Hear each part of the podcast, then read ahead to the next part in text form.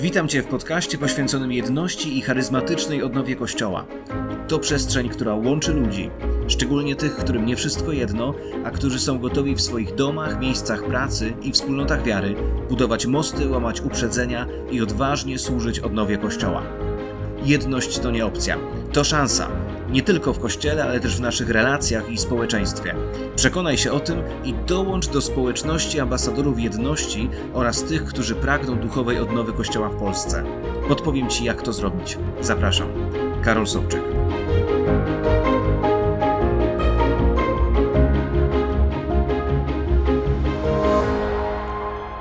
Witaj w kolejny czwartek. Bardzo się cieszę, że dzisiaj będziemy mogli porozmawiać na temat charis, czyli nowej rzeczywistości, którą papież Franciszek powołał w Kościele katolickim w zeszłym roku.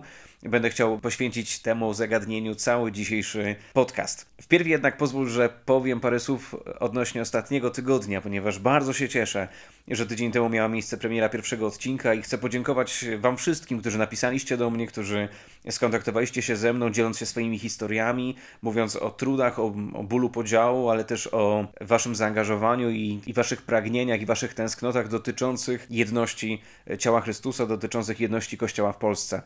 Dostałem od Was wiele wiadomości i na Facebooku, i, i na mojego maila, także bardzo za nie e, wszystkie dziękuję. Odpisuję na każdą wiadomość. Bardzo ciekawy też telefon dostałem od jednego z katolickich zakonników, który w jednym z dużych miast w Polsce pełni posługę asystenta kościelnego dla jednej ze wspólnot. Do tej wspólnoty w ostatnim czasie e, przyszedł pewien Anglikanin, który bardzo chciałby móc przystępować do komunii e, wraz z katolikami. I ten zakonnik dzwonił do mnie podpytać, czy są jakieś nowe wytyczne w tym temacie i czy jest to możliwe, czy ta jedność na tym poziomie jest już między nami możliwa, czy jeszcze nie. Więc mieliśmy bardzo ciekawy, ciekawą rozmowę która trwała kilkanaście minut. E, I w tym temacie też będę chciał poświęcić jeden z kolejnych odcinków e, tego podcastu. Natomiast dzisiaj chciałbym się skupić na temacie Harris, czyli na temacie pewnej rzeczywistości, której zadaniem jest wniesienie zupełnie nowego impulsu w całym świecie chrześcijańskim w kontekście zagadnienia jedności. Dotknijmy tej rzeczywistości Harris. Czym jest Harris? Po co zostało powołane. Żeby to zrozumieć i zrozumieć dynamikę działania Ducha Świętego w XXI wieku, potrzebujemy dotknąć historii. Potrzebujemy wrócić do pierwszego rozdziału dziejów apostolskich, a właściwie do drugiego rozdziału, kiedy Duch Święty wylewa się na apostołów, to znaczy do tego momentu powstania Kościoła. Do tego momentu, kiedy grupa 120 ludzi która wołała od Ducha Świętego w pewnym momencie, po 10 dniach wołania go otrzymuje. I zostają oni napełnieni Duchem Świętym, zaczynają mówić obcymi językami, zaczynają używać darów, darów duchowych. I co ciekawe, każdy używa innych darów, każdy przemawia na swój sposób, w, w różnych językach. Są oni bardzo różni, e, otrzymują różnorakie dary, a jednocześnie są w niezwykłej jedności. Ta jedność sprawia, że przez świadectwo głoszonej przez nich Ewangelii zbawienie otrzymują tysiące, tysiące ludzi w obrębie całego basenu Morza, Morza Śródziemnego. To jest niezwykłe, ponieważ w stosunkowo bardzo krótkim czasie, przez ich radykalizm, przez ich odwagę, przez ich świadectwo, tylu ludzi doświadcza nawrócenia, odwrócenia się od swojego starego życia i pójścia za Chrystusem. Później niestety ma miejsce wiele komplikacji dotyczących naszej jedności. O tym będę jeszcze mówił w innych y, odcinkach tego podcastu, ale pierwszym takim znaczącym podziałem był podział pomiędzy żydowskimi przedstawicielami Kościoła, tymi, którzy mieli żydowską krew i przyjęli Jezusa jako Mesjasza, a tymi, którzy wywodzili się z narodów, z innych narodów, którzy również przyjęli wiarę w Niego i podążali za Mesjaszem. Tych ludzi z narodów było coraz więcej i więcej, więc posiadali oni coraz większy wpływ na Kościół, i w pewnym momencie doszło do rozłamu, doszło do podziału, który ostatecznie skutkował odrzuceniem Żydów. O tym powiem jeszcze innym razem. Później wiemy, że miała miejsce schizma, podziału Kościoła, rozdziału Kościoła na Kościół Zachodni i Wschodni. Historycy datują ten moment na 1054, tak naprawdę 1204 rok jest takim kluczowym momentem tego podziału. O tym też powiem innym razem. Aż w końcu ma miejsce podział w kościele zachodnim, ma miejsce reformacja. Od tamtej pory przez kolejne wieki dążyliśmy w chrześcijaństwie do uniformizmu. Kierowaliśmy się taką zasadą, że jeżeli ktoś się z nami zgadza, jeżeli mamy z nim wspólne przekonania, jest z nami. A jeśli nie, oddzielaliśmy go od siebie i nie tylko zrywaliśmy z nim więzi, ale często stawaliśmy przeciw sobie nawzajem i też przeciw temu, co jest dla nas ważne. Owoce tamtego podziału były przerażające. Dosłownie kilka lat od ogłoszenia reformacyjnych tez chrześcijanie się zaczęli nawzajem zabijać i dzielić. Wrogość była tak wysoka, że wewnątrz chrześcijaństwa pojawiły się e, wojny religijne, których pozostałość jest wciąż w nas. I konsekwencją tego były takie postawy, które jeszcze przed reformacją nie miały miejsca. Osobiście nazywam te postawy postawami podziału, bo od tamtej pory katolicy ulegają pokusie, aby każdą odmienność traktować z wrogością i potępieniem, a uczniowie Marcina Lutra doświadczają pokus, aby widząc pewne błędy, pewne wadliwe schematy działania w kościele, funkcjonujące w kościele, e, aby widząc te rzeczy powoływać do istnienia kolejny kościół, nowy kościół, który ma naprawić to, co dotychczas szwankowało, to, co dotychczas nie funkcjonowało tak, jak należy. Na przestrzeni wieków sytuacja staje się o tyle dramatyczna, że w konsekwencji powstaje 50 tysięcy odseparowanych od siebie denominacji, denominacji chrześcijańskich, i najgorsze jest to, to, że wciąż spora część z nich uważa, że to oni są tą jedyną słuszną opcją, że są jedynym właściwym kościołem. A zatem reasumując, jako Kościół przeszliśmy pewną drogę przez 20 wieków. Od Kościoła w dziejach apostolskich, którego fundamentem była jedność uczniów, posłuszeństwo Duchowi Świętemu i wspólny front ewangelizacji do miejsca, w którym mamy do czynienia z kilkudziesięcioma tysiącami wspólnot kościelnych, w których uczniowie nie znają się nawzajem, nie znają się wzajemnie, nie widzą swojego obdarowania, mało tego, negują się nawzajem i zamiast e, stawać w posłuszeństwie Duchowi Świętemu, aby stawać na wspólnym froncie, nieraz zwracają się przeciw sobie i to jest ich motorem działania, aby budować e, Kościół w przeciwieństwie do innych, w przeciwieństwie do innego Kościoła, denominacji czy wyznania. I coś bardzo niezwykłego dzieje się w XX wieku, u progu XX wieku. W maleńkiej wspólnocie przy Azusa Street w Los Angeles Duch Święty przychodzi z czymś niezwykle zas zaskakującym. Przychodzi z poruszeniem, które później będzie nazwane przebudzeniem zielonoświątkowym, a które rozleje się na cały Kościół. To jest początek czegoś, co dzisiaj Kościół katolicki nazywa ruchem charyzmatycznym. To znaczy ma miejsce doświadczenie Ducha Świętego, który suwerennie przychodzi do ludzi zgromadzonych w tamtym małym, małym poddaszu, w małym poddaszu, właśnie przy ulicy Azusa Street. Na ten temat będą pisać później gazety, największe gazety amerykańskie, o tym, co się dzieje w Los Angeles. I wprost światowe gazety, światowe media będą mówić, że jest to nowa pięćdziesiątnica, która przyszła w kościele. Kontekstem tego poruszenia Ducha Świętego jest to, że pierwszy raz na modlitwie spotykają się przedstawiciele białych i czarnych chrześcijan, którzy stają wyjątkowo, nie tak jak dotychczas, ale wyjątkowo razem, aby się wspólnie modlić. I w tym momencie Kościół doświadcza tego niezwykłego wylania Ducha Świętego. To doświadczenie jest tak silne, że ludzie podczas spotkań doświadczają nie tylko, modlitwy obcymi językami, ale są głęboko poruszeni, stają w pokucie, płaczą, wyznają Jezusa swoim Panem i Zbawicielem, a ludzi na spotkaniach jest tyle, że nie są w stanie pomieścić się w tym małym pokoju na poddaszu, ale wychodzą na ulicę, blokując ruch uliczny, także policja musi być zaangażowana, aby tym ruchem móc kierować. Dwukrotnie wzywana jest straż pożarna, ponieważ na dachu budynku, w którym ma miejsce spotkanie, pojawia się ogień, który nie spala tego dachu, ale ludzie widzą ten ogień i wzywają straż pożarną do jego ugaszenia. Jest to to bardzo niezwykłe, suwerenne działanie Ducha Świętego. I w danym czasie Kościół Zielonoświątkowy mówi w ten sposób: Jeśli chcecie doświadczać tego samego, co my, musimy, musicie się stać jednymi z nas. I wiele osób zaczyna konwertować z e, innych kościołów, innych denominacji, stając się zielonoświątkowcami.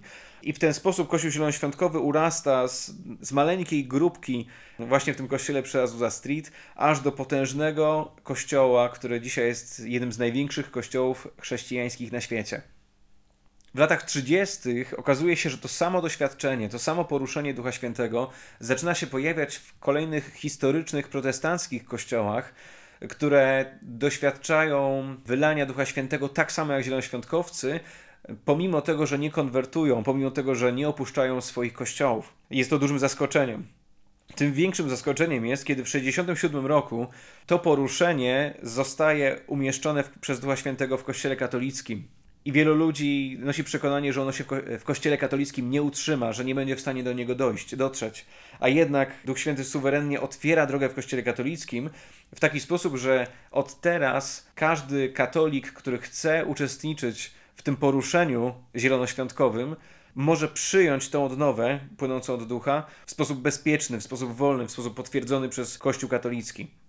To przebudzenie dociera też do Żydów, którzy stając się wierzącymi w Chrystusa, przyjmują również to poruszenie Ducha Świętego, i stąd dzisiaj mamy tak licznie rozwijający się ruch Żydów mesjanistycznych, o którym też powiem innym razem, a nawet też Kościół prawosławny, a właściwie jego podziemie, przeżywa poruszenie charyzmatyczne, które do dzisiejszego dnia funkcjonuje i wypełnia ten kościół, szczególnie w Rumunii, też w Stanach Zjednoczonych i w kilku innych miejscach, o tym jeszcze będę miał okazję Wam powiedzieć.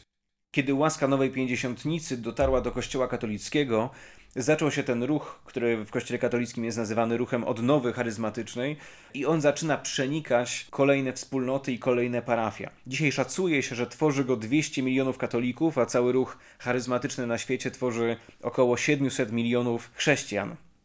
Kolejni papieże od czasu Soboru Watykańskiego II otwierają drogę dla odnowy charyzmatycznej poprzez konstytuowanie nowych rzeczywistości, które są odpowiedzialne za tę odnowę. Pozwólcie, że przytoczę kilka takich faktów historycznych.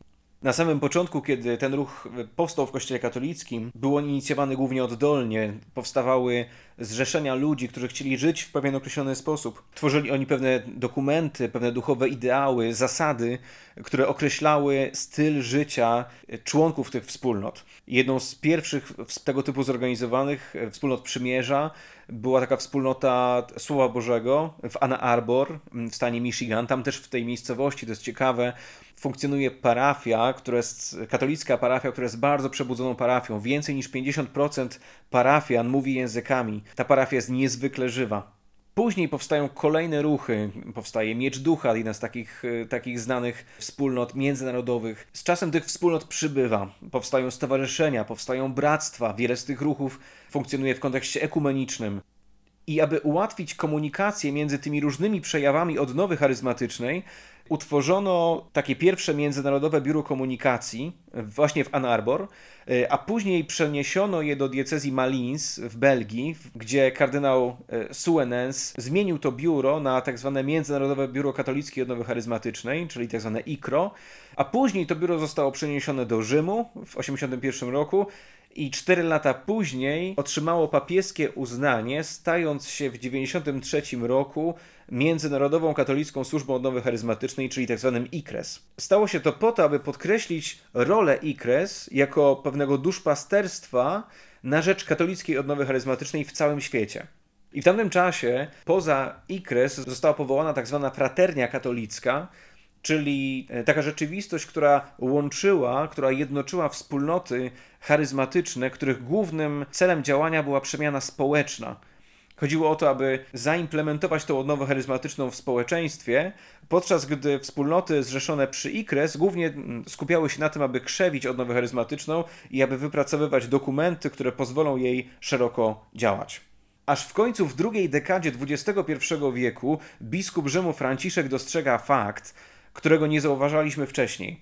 On powiedział, że powodem, dla którego Duch Święty przyszedł z łaską tej odnowy charyzmatycznej u początku XX wieku, było to, aby przywrócić utraconą wśród chrześcijan jedność i tym samym, aby odnowić rozumienie siebie jako rodziny. I dlatego podjął decyzję o tym, aby w miejsce IKRES i w miejsce Fraterni Katolickiej powołać zupełnie nową rzeczywistość, która zastępuje właśnie te dwie dotychczas funkcjonujące w Rzymie i nazywa ją Charis. Charis oznacza łaskę, ale oznacza też dobroć, oznacza też życie. To jest greckie słowo. I tym samym nadaje całej katolickiej odnowie charyzmatycznej, tej światowej katolickiej odnowie charyzmatycznej, zupełnie nową, czytelną i zarazem wielką wizję wspólnych działań.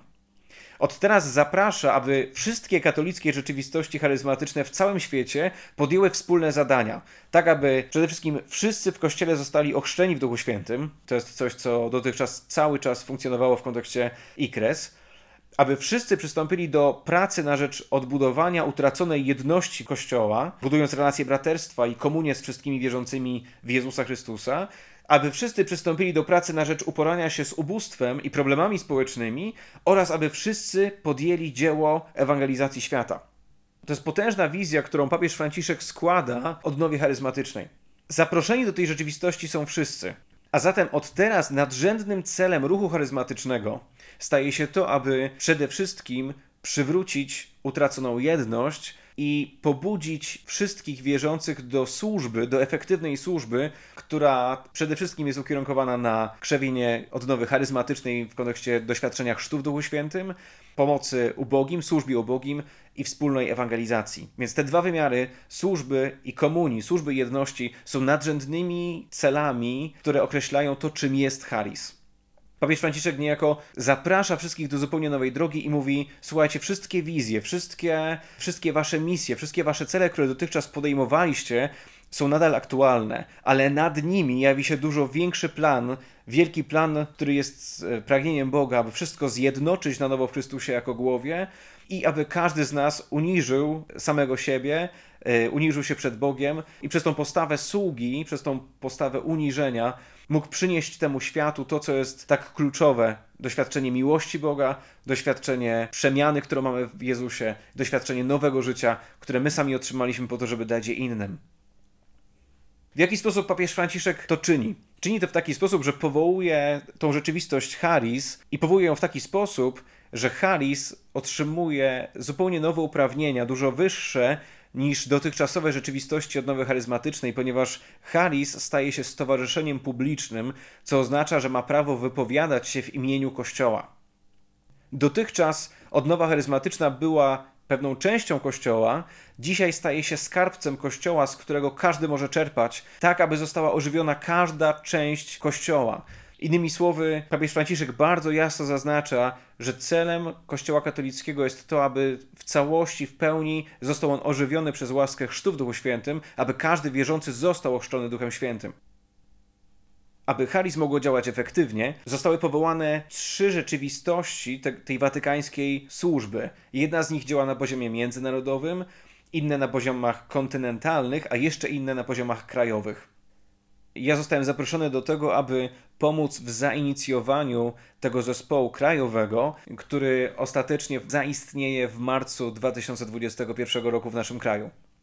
Obecnie trwają rozmowy i przygotowania do tego, do którego zostały zaproszone wszystkie duże rzeczywistości Kościoła katolickiego, które w jakikolwiek sposób w Polsce mają związek właśnie z odnową charyzmatyczną. To jest ruch Światło Życie, to jest odnowa w Duchu Świętym, to jest forum wspólnot przy Zespole do Spraw Nowej Ewangelizacji Konferencji Episkopatu Polski. To jest rzeczywistość alfa kursów ewangelizacyjnych i to są też duże wspólnoty międzynarodowe typu Szemenew, które pielęgnują właśnie to, to pragnienie odnowy charyzmatycznej charyzmatycznej w kontekście Kościoła katolickiego. Jedną z najciekawszych rzeczy, którą papież Franciszek zrobił, to powiedział w ten sposób, że on nie chce, aby wybory do takiego miejsca, do, wybory do tego, kto ma być w tym miejscu służby Haris, żeby to były wybory związane z nadaniem czegoś z góry. On powiedział: dogadajcie się. Po prostu podejmijcie ze sobą dialog, podejmijcie relacje pomiędzy sobą, aby wybrać te osoby, które w danym okresie, kadencja trwa 3 lata, mogły posługiwać i mogły sobie służyć nawzajem i określił, że Harris nie jest władzą, nie ma jakiejkolwiek jurysdykcji nad odnową charyzmatyczną, jest służbą. Ono posiada pewne znaczenie, ale jest jedynie służbą na rzecz wszystkich. To znaczy ma być takim miejscem, z którego każda osoba i każda wspólnota będzie mogła zaczerpnąć, aby utorować drogę, udrożnić drogę w swoim miejscu, w swojej wspólnocie dla jedności w Duchu Świętym, ewangelizacji i służbie ubogim, ale nie jest w miejscu jakiejkolwiek władzy.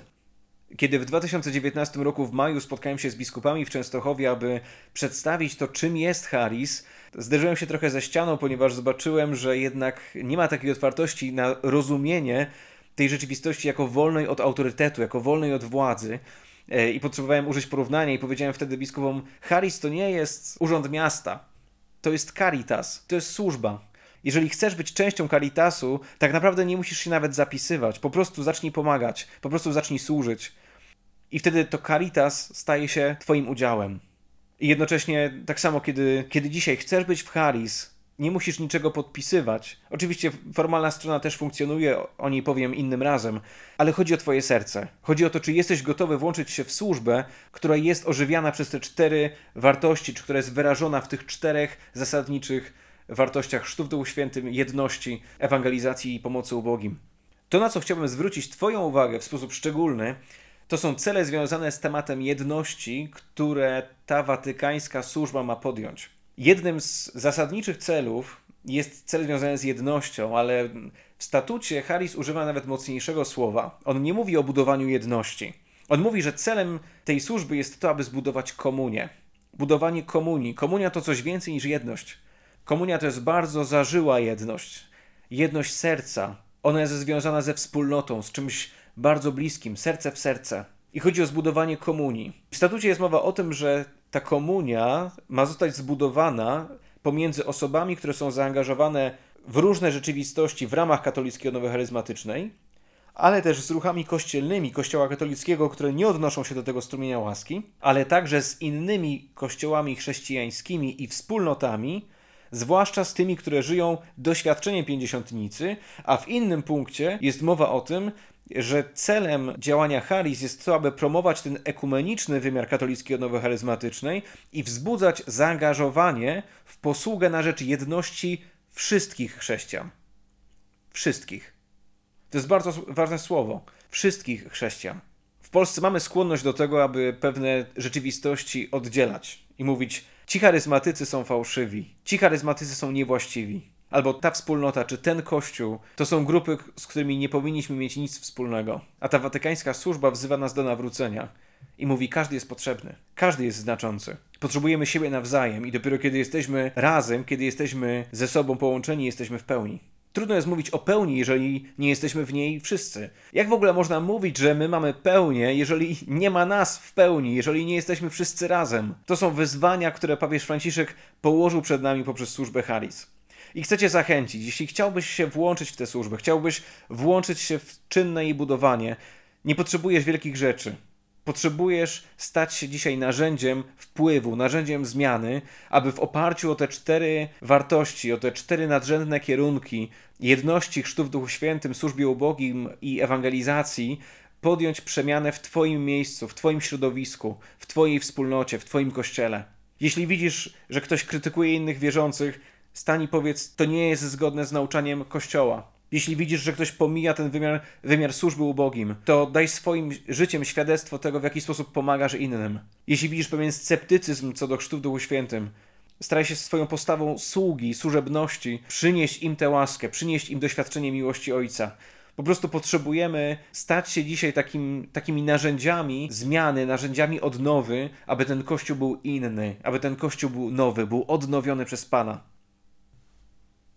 Możesz dzisiaj powiedzieć, Duchu Święty, proszę Cię, abyś użył mojego życia, abyś użył tego, kim jestem, moich rąk, moich ust, mojego serca dla wniesienia zmiany, dla bycia narzędziem jedności, dla bycia narzędziem w budowaniu komunii, dla bycia narzędziem w niesieniu Twojej miłości. Uczyń mnie takim skutecznym narzędziem Twojej zmiany w Kościele. Oto dzisiaj modlę się za Ciebie. I też proszę Cię, abyś modlił się za mnie, żebyśmy mogli razem być takimi zwiastunami jedności i tymi, którzy przygotowują drogę Panu, wyrównują ścieżki, aby On mógł przyjść, aby On mógł wkroczyć. A jesteśmy w czasie Adwentu, a więc w czasie, w którym oczekujemy na Jego przyjście, na Jego powrót na ziemię. Bardzo Ci dziękuję za ten wspólny czas, który mogliśmy razem spędzić w kontekście Harris. Więcej informacji na temat tej rzeczywistości znajdziesz na stronie internetowej niewszystkojedno.pl. Tą stronę będę uzupełniał o nowe informacje, też o bieżące sprawy związane z tą rzeczywistością i jej powstawaniem w Polsce. Obecnie czterech biskupów jest zaangażowanych w konstytuowanie tej rzeczywistości. To jest arcybiskup Grzegorz Ryś, biskup Andrzej Siemieniewski, biskup Krzysztof Włodarczyk i biskup Andrzej Przybylski. Pamiętaj, że projekt Nie Wszystko Jedno jest obecny na Facebooku i na Instagramie a także, że za tydzień w czwartek umieszczę kolejny odcinek podcastu. Zawsze możesz do mnie napisać na mojego maila karolmałpa.gloznapustyni.pl albo na Facebooku. Serdecznie Cię pozdrawiam i jesteśmy w kontakcie. Shalom!